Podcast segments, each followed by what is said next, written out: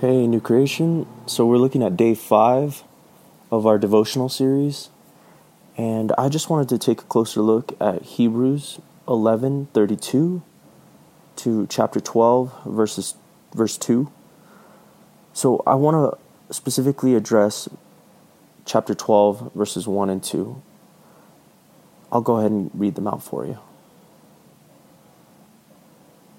Therefore, since we are surrounded by such a great cloud of witnesses, let us throw off everything that hinders and the sin that so easily entangles, and let us run with perseverance the race marked out for us, fixing our eyes on Jesus, the pioneer and perfecter of our faith.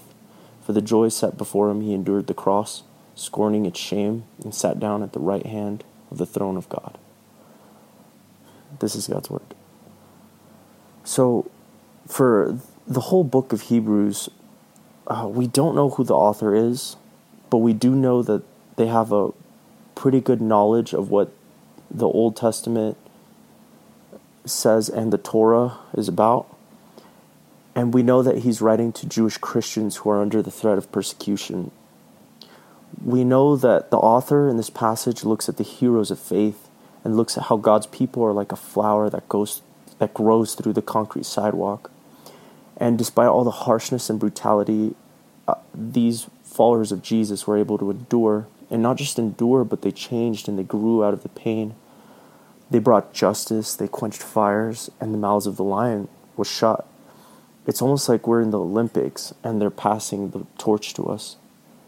I think the reason the way of Jesus is often compared to Olympic sports is because, much like a sport, we need a lot of endurance to make it. It's easy to get discouraged about the state of the world and our place in it. There's plenty of distractions and evil around us that dissolves our relationships and our character. And the author warns the church because the way of Jesus is hard, and sometimes we live with more brokenness than we need to. And it's because we're afraid to let go of the pain and the anger. And so at the end of the day, it's Jesus who's championing us. He's our example, and He's the one pioneering our way. He's the first to make it, and He's cheering us on as we make it through life. One day, the shame we experience and the pain that we had will be healed, and our brokenness will be made whole.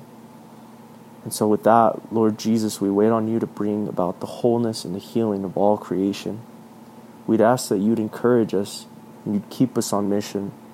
You'd hear our fragile prayers and heal our hearts and our minds, Lord that you'd be present in our neighborhood and that you would bring justice to the to the oppressed.